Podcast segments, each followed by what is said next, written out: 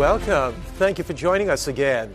Three Cosmic Messages is a series of presentations on the book of Revelation.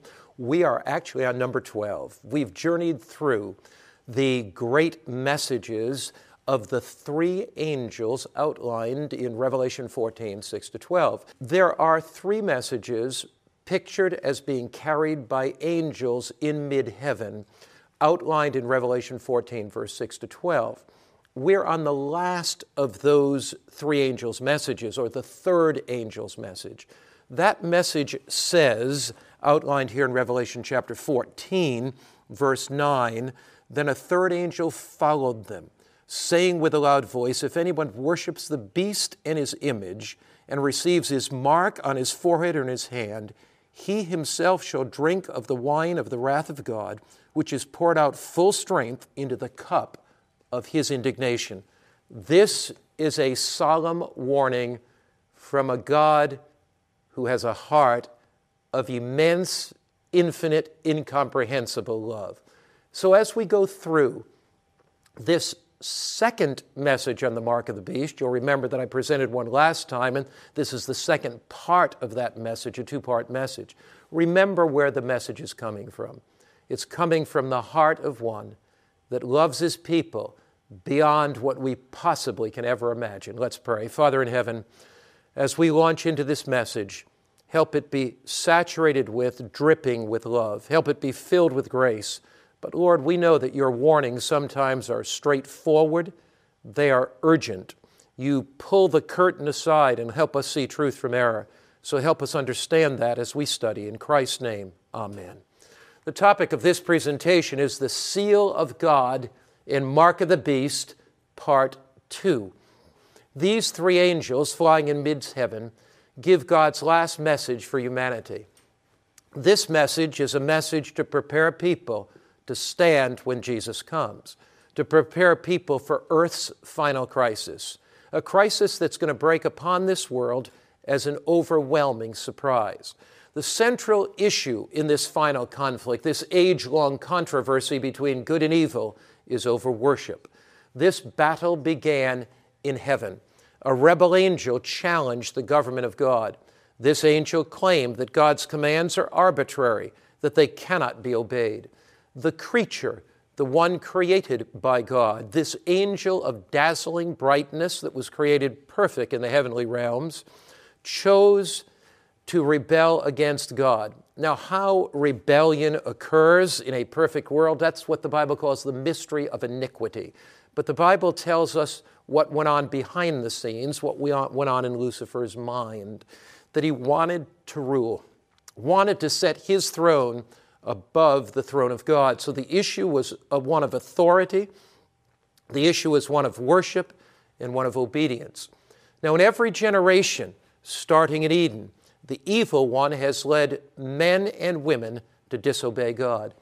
In heaven, the devil said to the angels, It's not necessary to obey. One third of the angels accepted his lie and followed his delusions.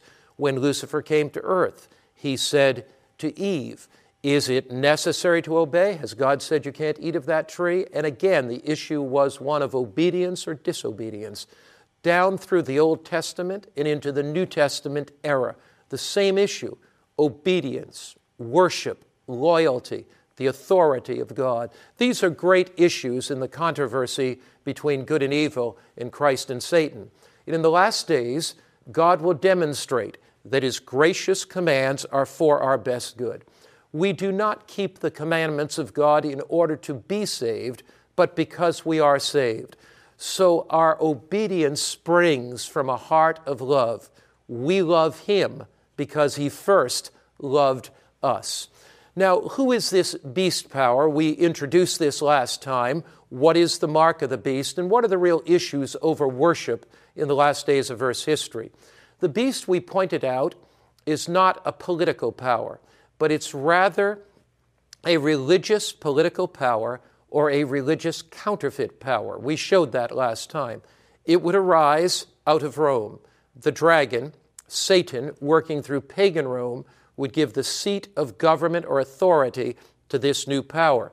That happened with papal Rome. It would become a worldwide system of worship. That as well happened with papal Rome. It would be described as a blasphemous power. Now, that seems rather strange. Why would a religious power be claimed a blasphemous power? You'd think that a blasphemous power would be an atheistic power. But that word blasphemy is used to identify the beast power and the fallen religious power, the same as the beast power called Babylon of the Antichrist. Let's look at some of the references in the Bible that explain to us the use of this word blasphemy and what's it all about. Revelation 13, verse 1 says, I stood upon the stand of the sea. I saw a beast rising up, a power out of the sea. He has seven heads and ten horns, ten divisions of the Roman Empire. On his horns, ten crowns.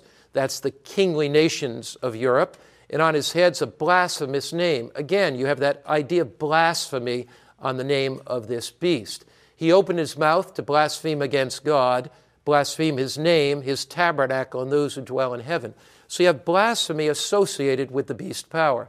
This is true also in Revelation 17, verse 3.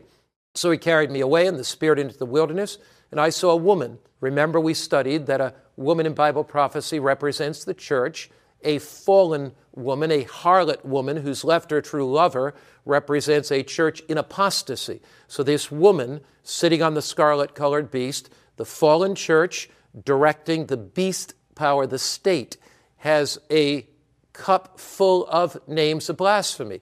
Again, blasphemy is associated with the beast, with the Antichrist, with this fallen power that has Mystery Babylon the Great on her forehead. Now, how do you define blasphemy? Let's go to the Bible. The Jewish leaders accused Jesus of blasphemy. Was Jesus the blasphemer? Absolutely not. He was all he claimed to be. But the Jewish leaders accused him of blasphemy. Why? John 10, verse 33. The Jews answered him, saying, For a good work we do not stone you, but for blasphemy, and because you, being a man, maketh yourself God. So any human being that claims the privileges and prerogatives of God's equal is guilty of blasphemy. Was Jesus a blasphemer? Certainly not. Why not? Because he was the divine Son of God, tabernacled in human flesh. Jesus' claims were true, but when a mortal human being claims the privileges and prerogatives of God as an equal, that then is blasphemy. In Luke chapter 5, verse 21, we find another claim by the scribes and Pharisees that Jesus was a blasphemer. They said, Who is this who speaks blasphemies? Who can forgive sins but God alone? So there are two characteristics of blasphemy, two biblical examples. First, if any man pretends to be, assumes the privilege and prerogatives, or claims to be God, that's blasphemy. Secondly, if any man claims the power to forgive sins, that's blasphemy. Why so? Why is that so?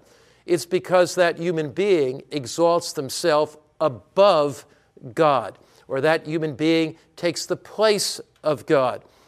Does the Roman Church, that we've identified as this beast power growing out of pagan Rome and becoming a worldwide system of worship, does its leader claim the privilege and prerogatives of God's equal? Do its priests claim the authority to forgive sins? The Roman Church has two distinctive doctrines which the Bible does label or does call as blasphemy. The Roman Church claims that the power of forgiveness or absolution is vested in the priests by Christ Himself. Now let's go directly to some church sources. If you want to find out anything about a individual organization that is true, you should definitely go directly to their sources. So let's look at the sources. One source written for Catholic priests says this Seek where you will through heaven and earth, and you'll find but one created being who can forgive the sinner, who can free him from the claims of hell. That extraordinary being is the priest, the Catholic priest. Now, this is a Catholic manuscript, Catholic book, document that is saying this. I continue. Who can forgive sins except God? Was the question which the Pharisees sneeringly asked, Who can forgive sins? Is the question which the Pharisees of the present day ask also. So it's linking the Pharisees of the past, first century, with what they call Pharisees of today. They're asking who can forgive sins. Now, this is Michael Mueller in the book The Catholic Priest, printed in Baltimore, Catholic Imprimatur, 1876, pages 78 and 79. Now, he answers the question this way I answer, there is a man on earth that can forgive sins, and that man is the Catholic priest. We go on, though, that's not one isolated statement. In the Bible, in contrast to that, we find 1 Timothy chapter 2 verse 5. There is one God and one mediator between God and men, the man Christ Jesus who gave himself a ransom for all. See, what, what led to this idea that the Catholic priest was the medium between God and man that could forgive sin? The idea was that human beings were not righteous enough. Human beings were not holy enough. We could not approach God, so we needed a mediator. That idea is true. We are unholy. We are unrighteous. We cannot approach God. We need a mediator. But thank God there is one mediator between God and man, and that is Jesus Christ.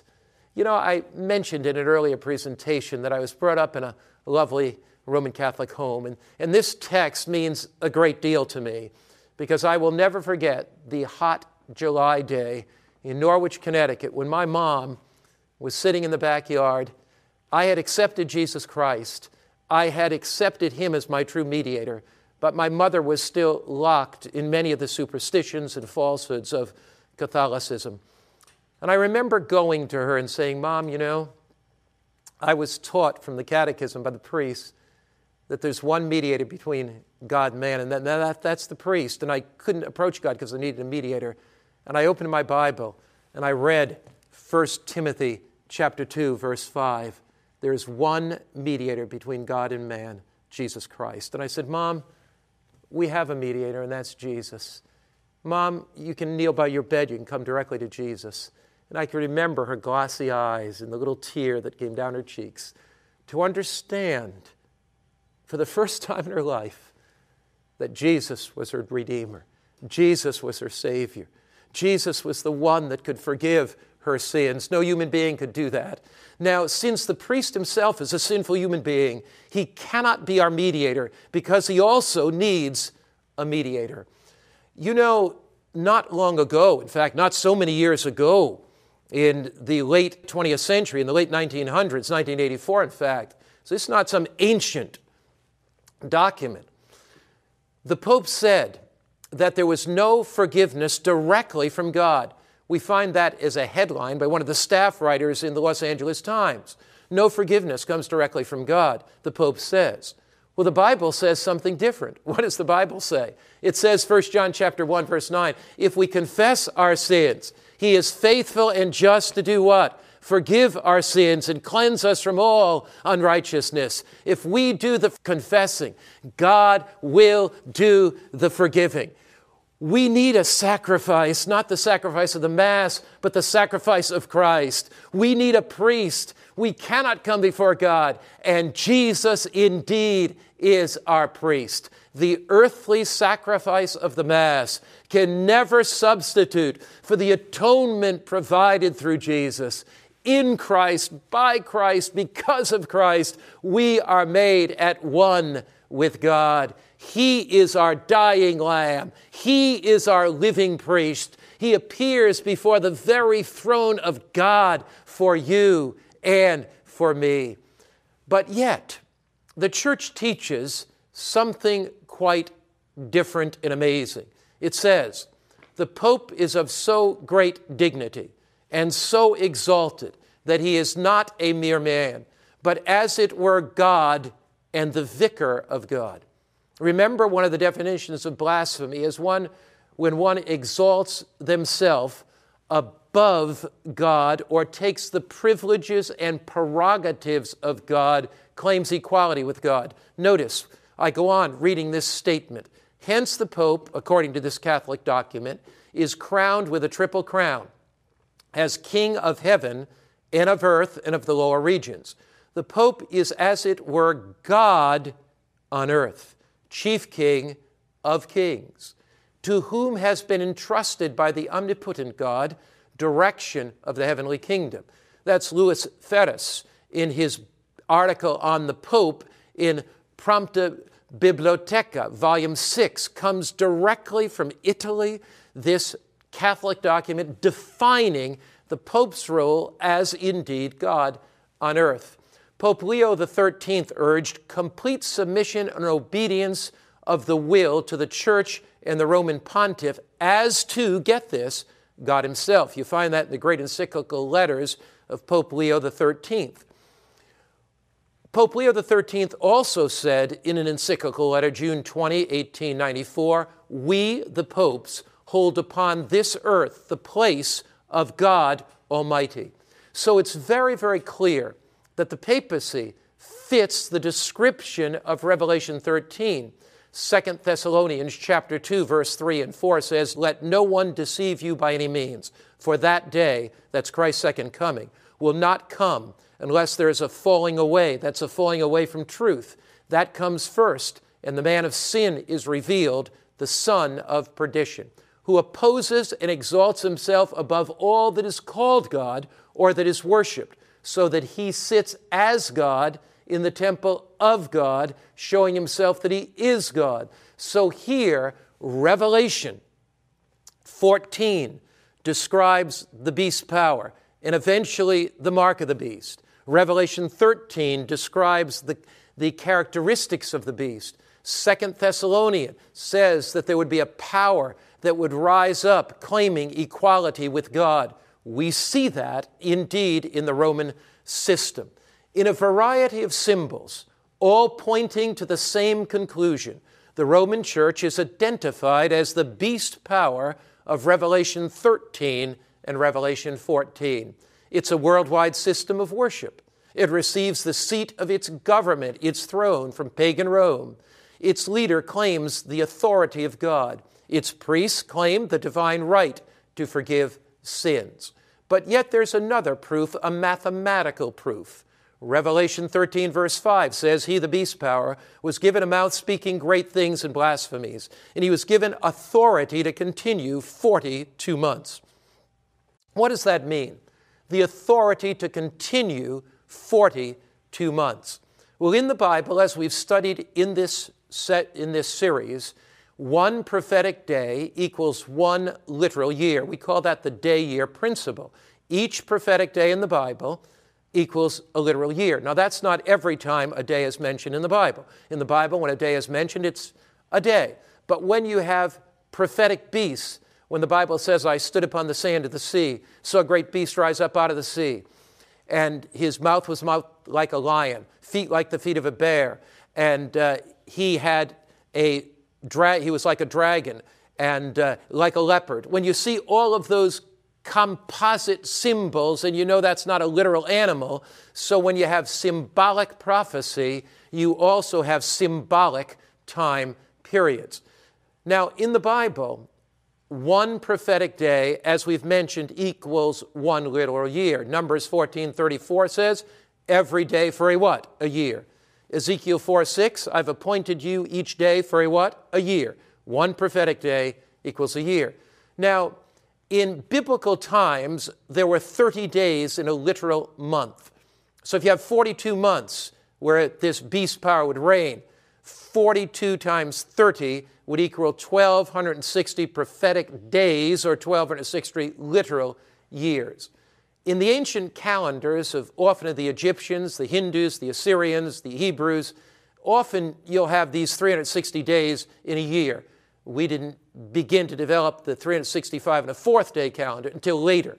So the point is, they had 30 days, often in 12 equal months, 1260 years of literal time or 1260 days prophetic time. Now, let me give you a little history of Christianity and what happened.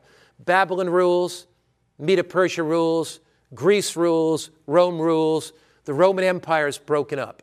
As the Roman Empire ruled from 168 BC to about 351 AD, in the days of Constantine, 30 years before that, when the barbarian tribes are attacking Europe and coming down, Christianity is legalized by Constantine throughout the empire. Now, the reason he does that is he wants to unite the empire. He wants to unite paganism and Christianity so he doesn't lose his empire. But as things continue to fall apart, Constantine moves his capital in AD 330 from Rome to Constantinople, which is now Istanbul, Turkey. As he does that, he leaves this leadership vacuum in Rome.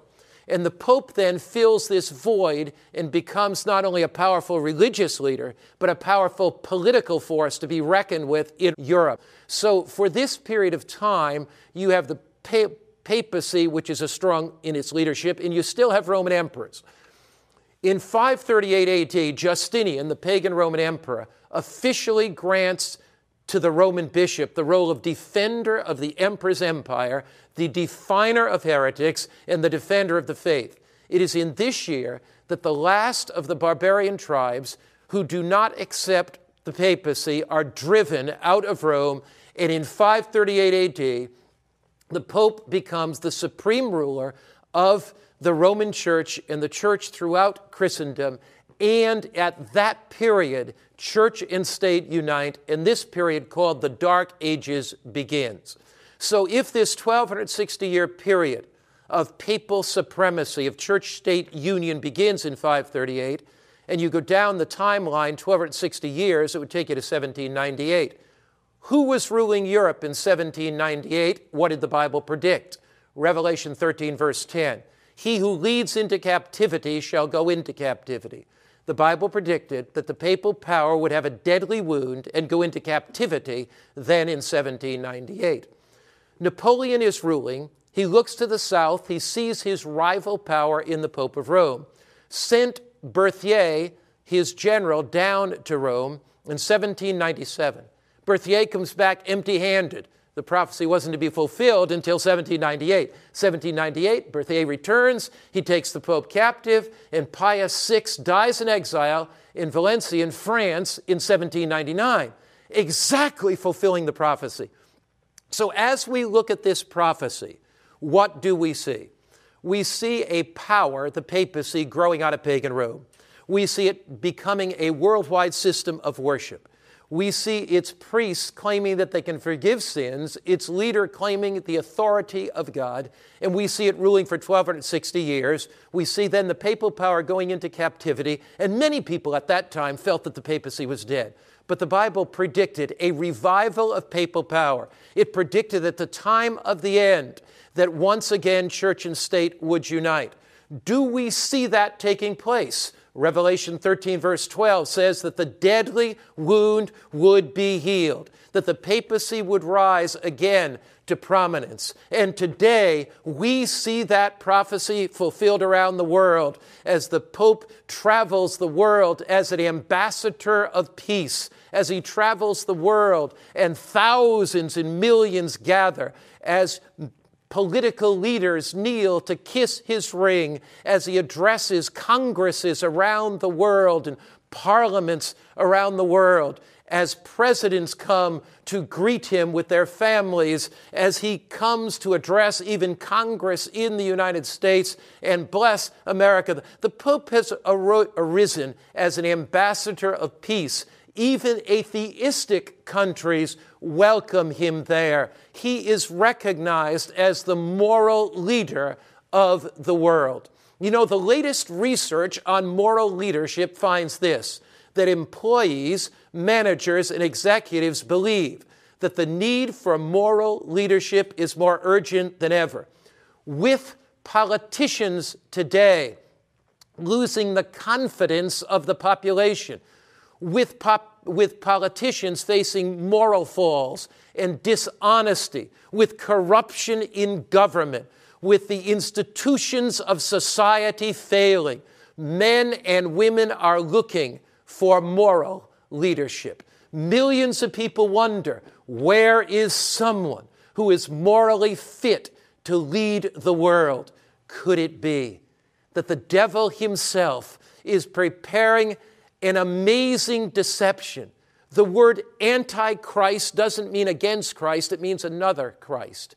Could it actually be that the devil is preparing a deception where church and state will unite again in a time of chaos and calamity, where the Pope of Rome will appear as the moral leader of the world, where human decrees and commands will be passed, compelling worship. In a world of uncertainty and instability, the devil is planning one of his greatest deceptions for humanity. In a world of rising hunger and increasing poverty, there is the need for moral leadership in a world of environmental disaster, a growing threat for nuclear weaponry, and certainly in a world where pandemics run wild and viruses seem to be out of control, threatening the lives of millions, there's the need for somebody to step forward. There's the need for moral leadership in our world. At a time of economic crisis where the world's economy hangs on a slender thread, there's the need for moral leadership.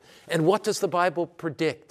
The Bible predicts that the solution to the problems of this world is not a human being and a church state union, but it is rather the coming of the Prince of Peace there will never be peace on earth until the Prince of Peace comes, the leader that we are looking for. The true moral leader is Jesus Christ. He is the blessed hope of the world. He is the one that will come as King of Kings and Lord of Lords. He is the one that will stream down the corners of time. Every human leader will let us down. Every human leader will fail us, but there is one that will never fail us. He is the one that came tabernacled in human flesh. He is the one that defeated Satan. He is the one that died on the cross. He is the one that rose from the dead. He is the one that intercedes in heaven. He is our Lord and Savior that will come in the clouds of heaven. Now, what vehicle do you think the devil might suggest to unify society? What vehicle might the beast power use to, to, to unite the entire world? Maybe history will give us a lesson. The Roman Empire was falling apart. The Roman Empire was crumbling. And as it was, Constantine, the pagan Roman emperor, tried to unite church and state. In an attempt to save his empire, Constantine turned to religion.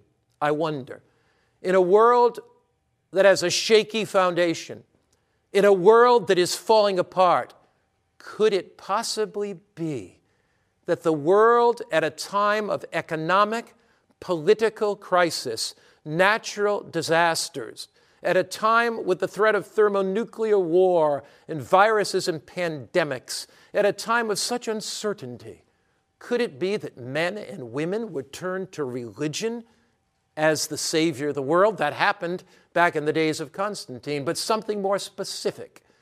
Constantine attempted to blend pagan ideas and ideas from Christianity.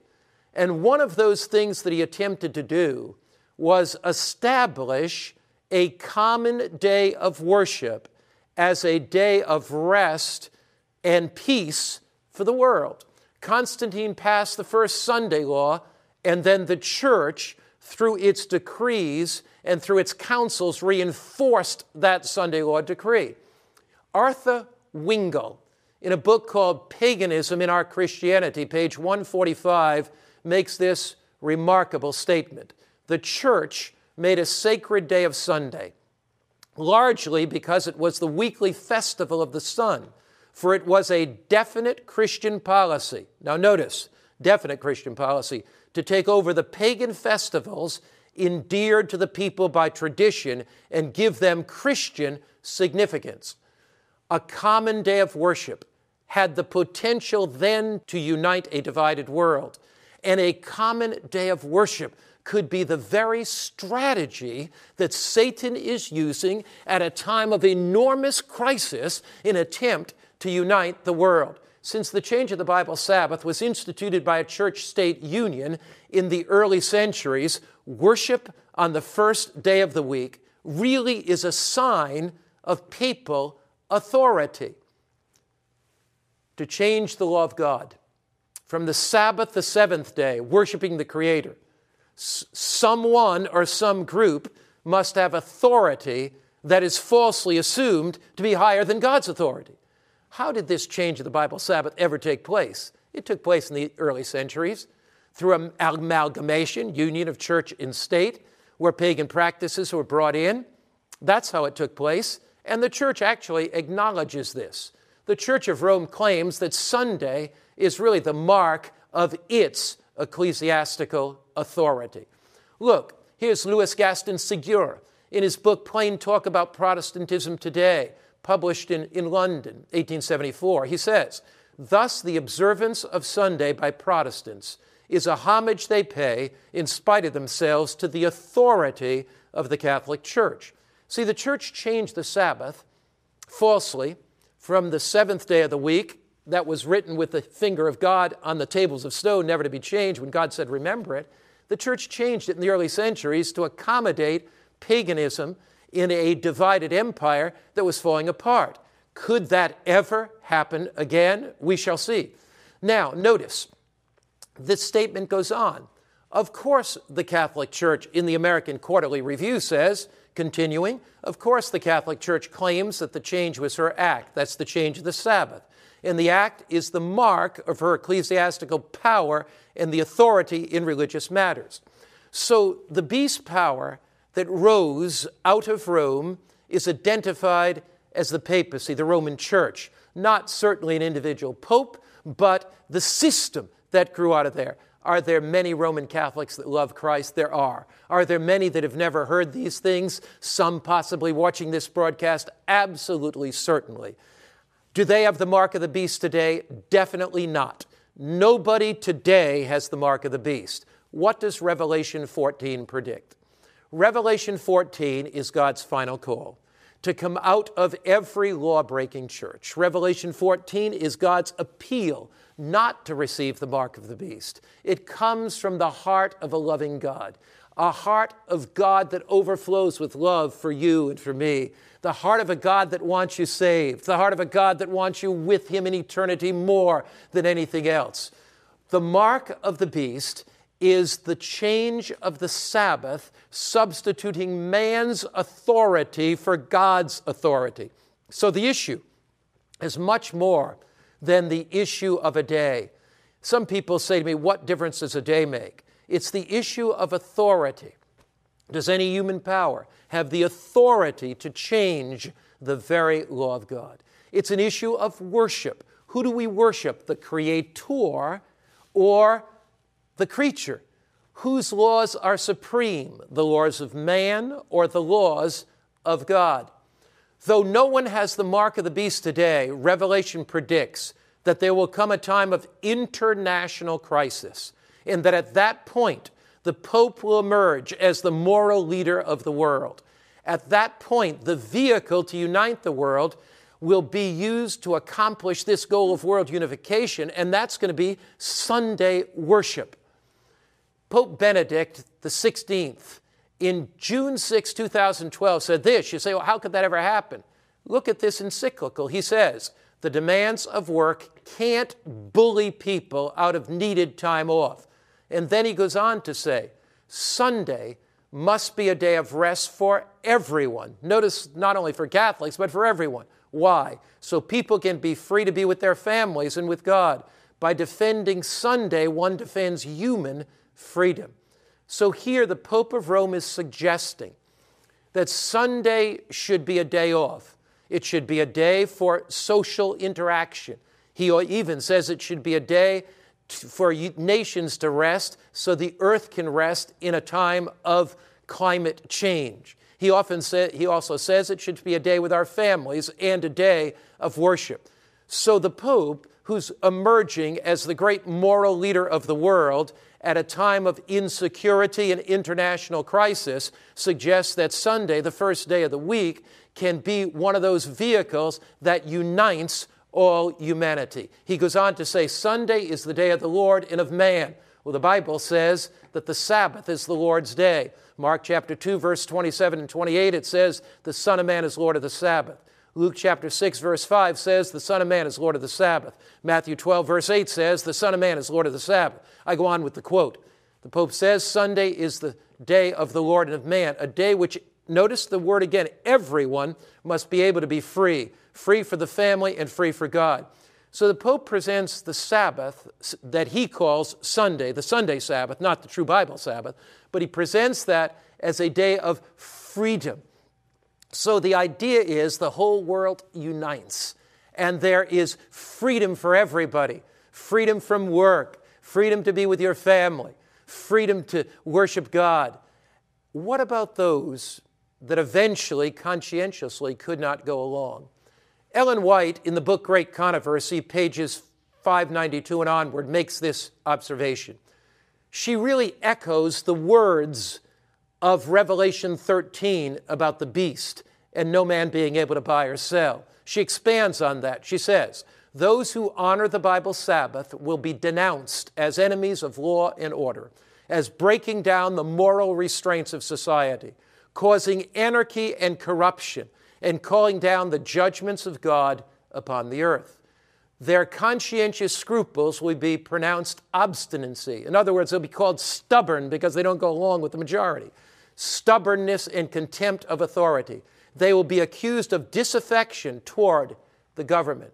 As the movement for Sunday enforcement becomes bolder and more decided, the law will be invoked against commandment keepers. They will be threatened with fines and imprisonment, and some will be offered positions of influence and other rewards and advantages as inducements to renounce their faith. Isn't this exactly what Revelation 13 says? It says, unless they receive the mark of the beast, they cannot buy, they cannot sell, that eventually a death decree will hang over their head, but God's people will be sealed for eternity. In this time of crisis, rather than accepting the mark of human authority, rather than accepting a false Sabbath, God's people indeed will be sealed for eternity. Jesus said in John chapter 14, verse 15, If you love me, do what? If you love me, do what? Keep my commandments. In the heart of those commandments is God's seal. Now, seals were used in ancient times to notarize or attest to the authenticity of documents. Every king would have his seal, every political leader would have their seal. And when they stamped that seal, they stamped authenticity upon a document. The seal indicated that the document was genuine.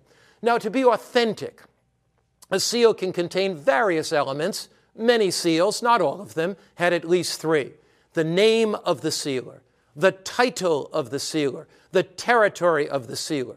The seal, in essence, had to identify the one whose authority it was.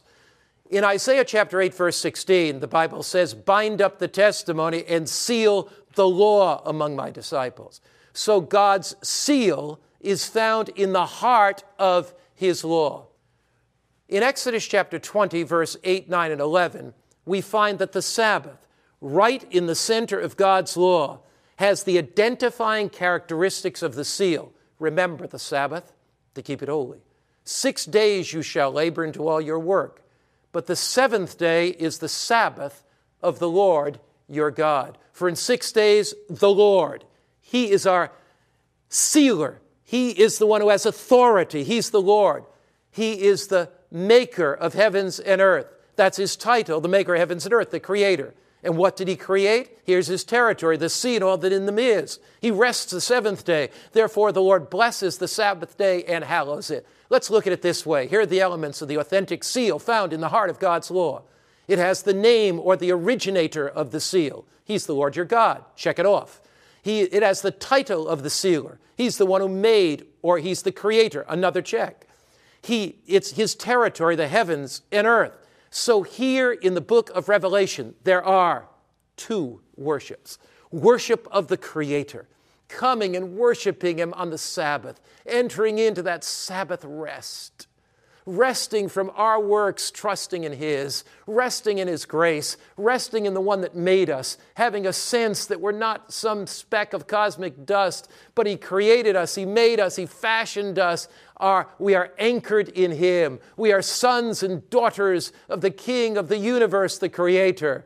We rest in the fact He created us. We rest in the fact that He redeemed us. We rest in the fact that He's coming again for us true Sabbath worship is worship of the Creator, but there's also worship of the beast. The acceptance of a counterfeit Sabbath that's a substitute that came into the church in the time of compromise that will be a vehicle of unity in the last days with a church state union. The Bible says, Revelation 7, verse 1 and 2 Do not harm the earth, the sea, or the trees till we've sealed the servants of God in their foreheads. Now, notice the seal is received only in the forehead. Why? Because the forehead is a symbol of reason, it's a symbol of conscience, it's a symbol of judgment, it's a symbol of the freedom of choice. God never coerces. The devil either deceives you by putting the mark of the beast in the forehead, or he deceives you by putting it on your hand. That is to say, he pressures you, he coerces you.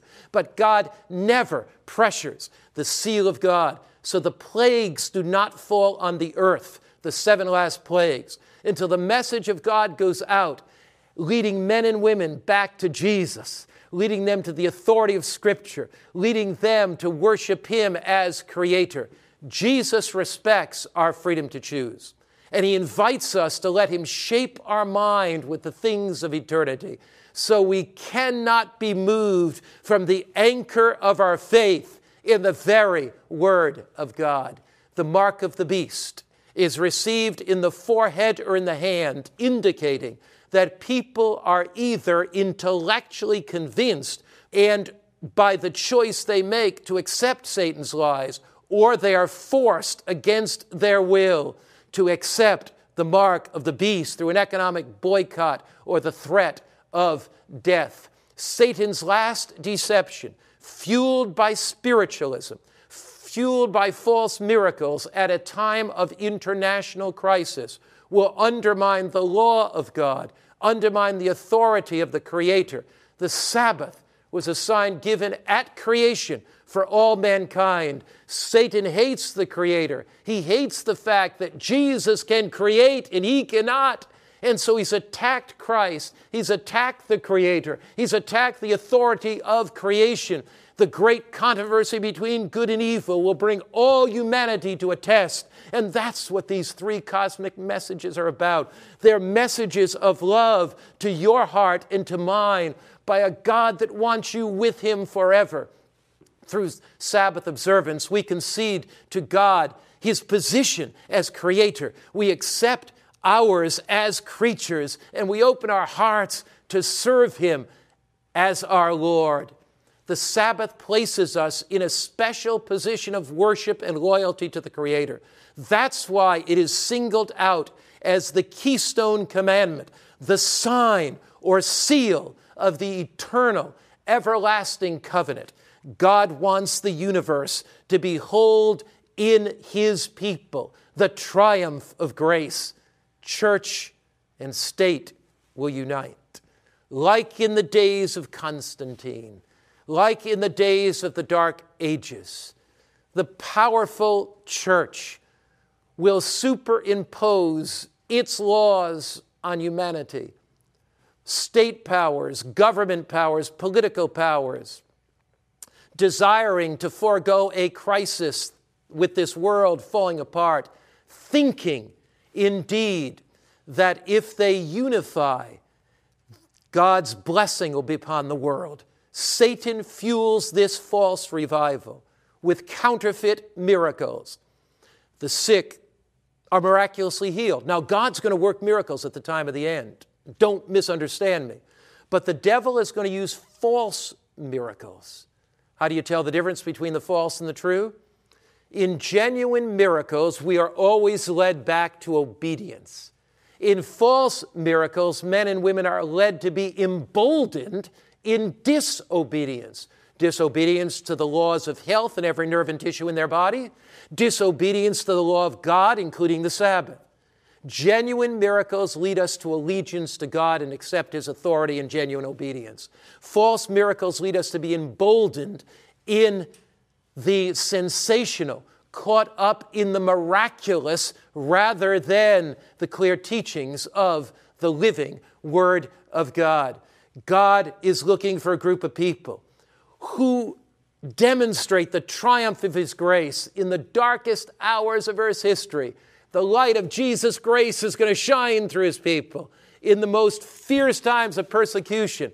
Just like Jesus on the cross trusted the Father in darkness, they, through their faith of Jesus living in their hearts, because their faith in Christ brings the faith of Christ into their lives. Because the Spirit of Christ lives within them, they are strengthened and empowered. It is written of this group of people, Revelation 14, verse 12, here is the patience of the saints. Where are they? Here are those that keep the commandments of God and the faith of Jesus. They are God's honor convoy. They are God's light in a world of darkness. They are God's people. A number of years ago, 1741, you remember the story of the writing of Handel's Messiah. You may have, at Christmas time or some other time of the year, listened to that fabulous, fabulous orchestra rendition with the choruses and the choirs singing Handel's Messiah, and your heart thrilled with that, but you may not be aware of the story be- behind the writing of Handel's Messiah. At the time that Handel wrote the Messiah, he was quite discouraged. In fact, he was quite depressed. He was bankrupt or near bankrupt. He had a few dollars left, but very, very little. The creditors were coming after him. He was right on the verge of bankruptcy.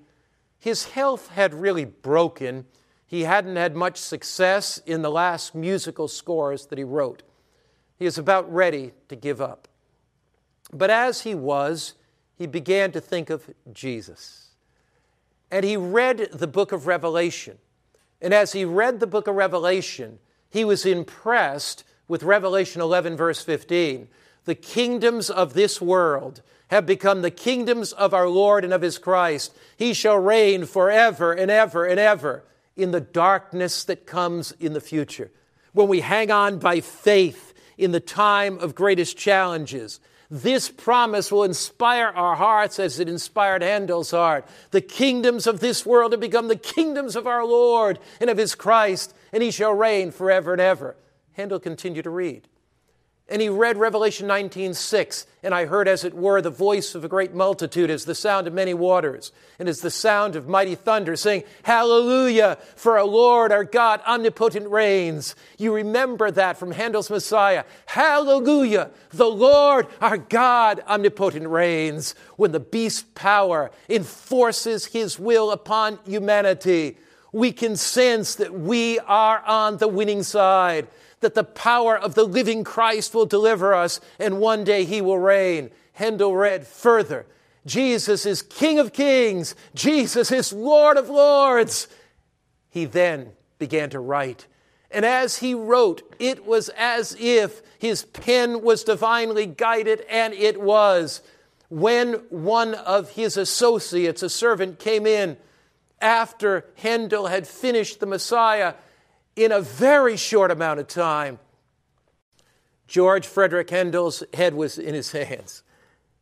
He looked up with tears coming down his face, and he said, I did think I saw heaven open and saw the very face of God. Jesus comes. He streams down the cart of the sky one day you and I will see the face of God.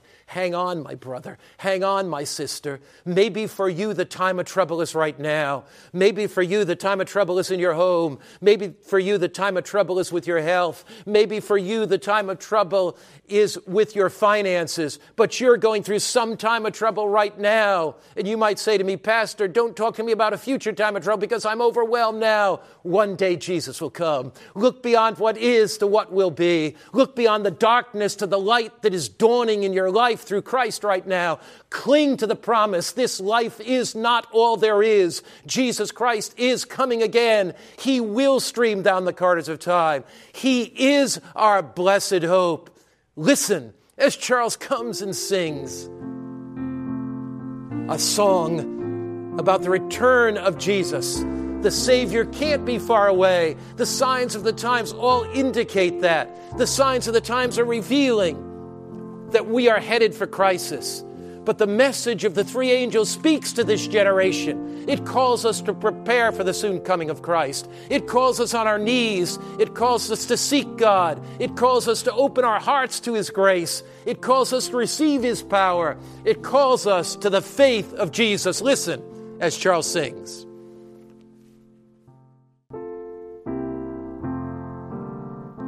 There'll be no dark valleys when Jesus comes. There'll be no dark valley when Jesus comes. There'll be no dark valley when Jesus comes to gather his loved ones home. To gather his loved ones home. To gather his loved ones home. There'll be no dark valley when Jesus comes to gather his loved ones home. There'll be no more sorrow when Jesus comes. There'll be no more sorrow when Jesus comes, but a glorious tomorrow when Jesus comes to gather his loved ones home to gather his loved ones home, to gather his loved ones home.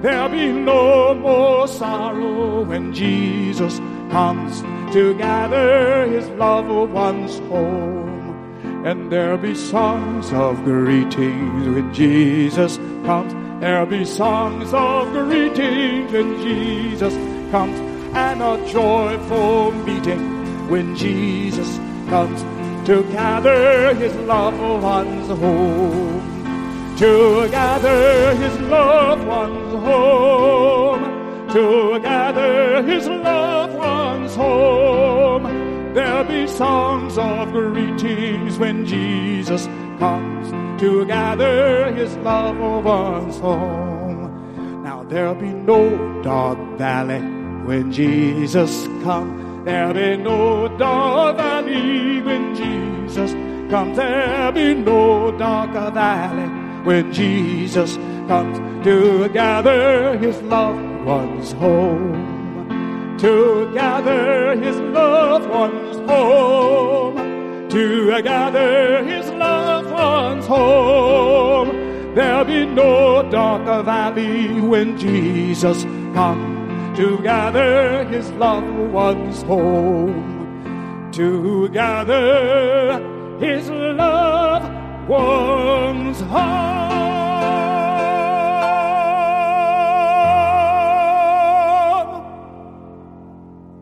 That's why he's coming to gather his loved ones home. Jesus is lonely without you. Heaven would be a lonely place for him if you were not there. There's a place in his heart only for you. You say, Mark, how can that be true? How could it be true that there's a place in Jesus' heart only for me? Are you a mother or a father?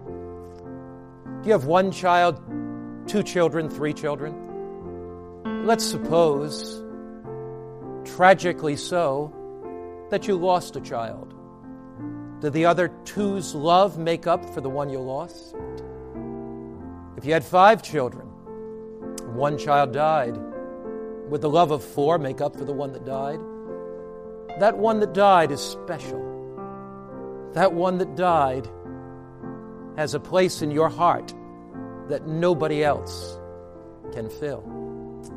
But who is it that put in the heart of a father or a mother the capacity to love two children, three children, five or seven or eight? Who did that? It is God. And in God's heart, there is a heart of infinite love. There's an ocean of love in God's heart. And the God that placed in a mother's heart the ability to love two children or three or more has in his heart the capacity to love an infinite amount. And if you're not there, He's going to miss you forever. The reason he gave these three cosmic messages, the reason he gave them in Revelation, is because he knew in the last generation you would be there. In his foreknowledge and his wisdom, he saw you. And he's appealing to you to step out and follow him. This may be new for you, but he invites you today to step out from the majority and follow him. You may be an Adventist and have heard these messages before, but there's some decision God wants you to make. It's not only intellectual material for our mind, it's for our heart. It's the message of Christ to change our life. Is there some cherished idol in your life?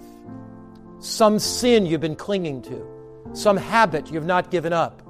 The appeal of God is to worship the Creator and find power in Him to overcome. Let's pray.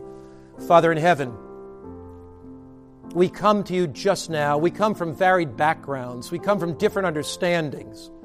But Lord, we come. We come to you as our Creator and asking you to recreate our hearts. We come to you as our Redeemer, asking you to give us peace and grace and forgiveness. We come to you in hope of the coming King, and we long to be caught up with you and meet you in the air and live with you forever. In Jesus' name, amen. May the grace of Christ and the power of Christ and the love of Christ daily fill your life until he comes again. In Jesus' name is my prayer.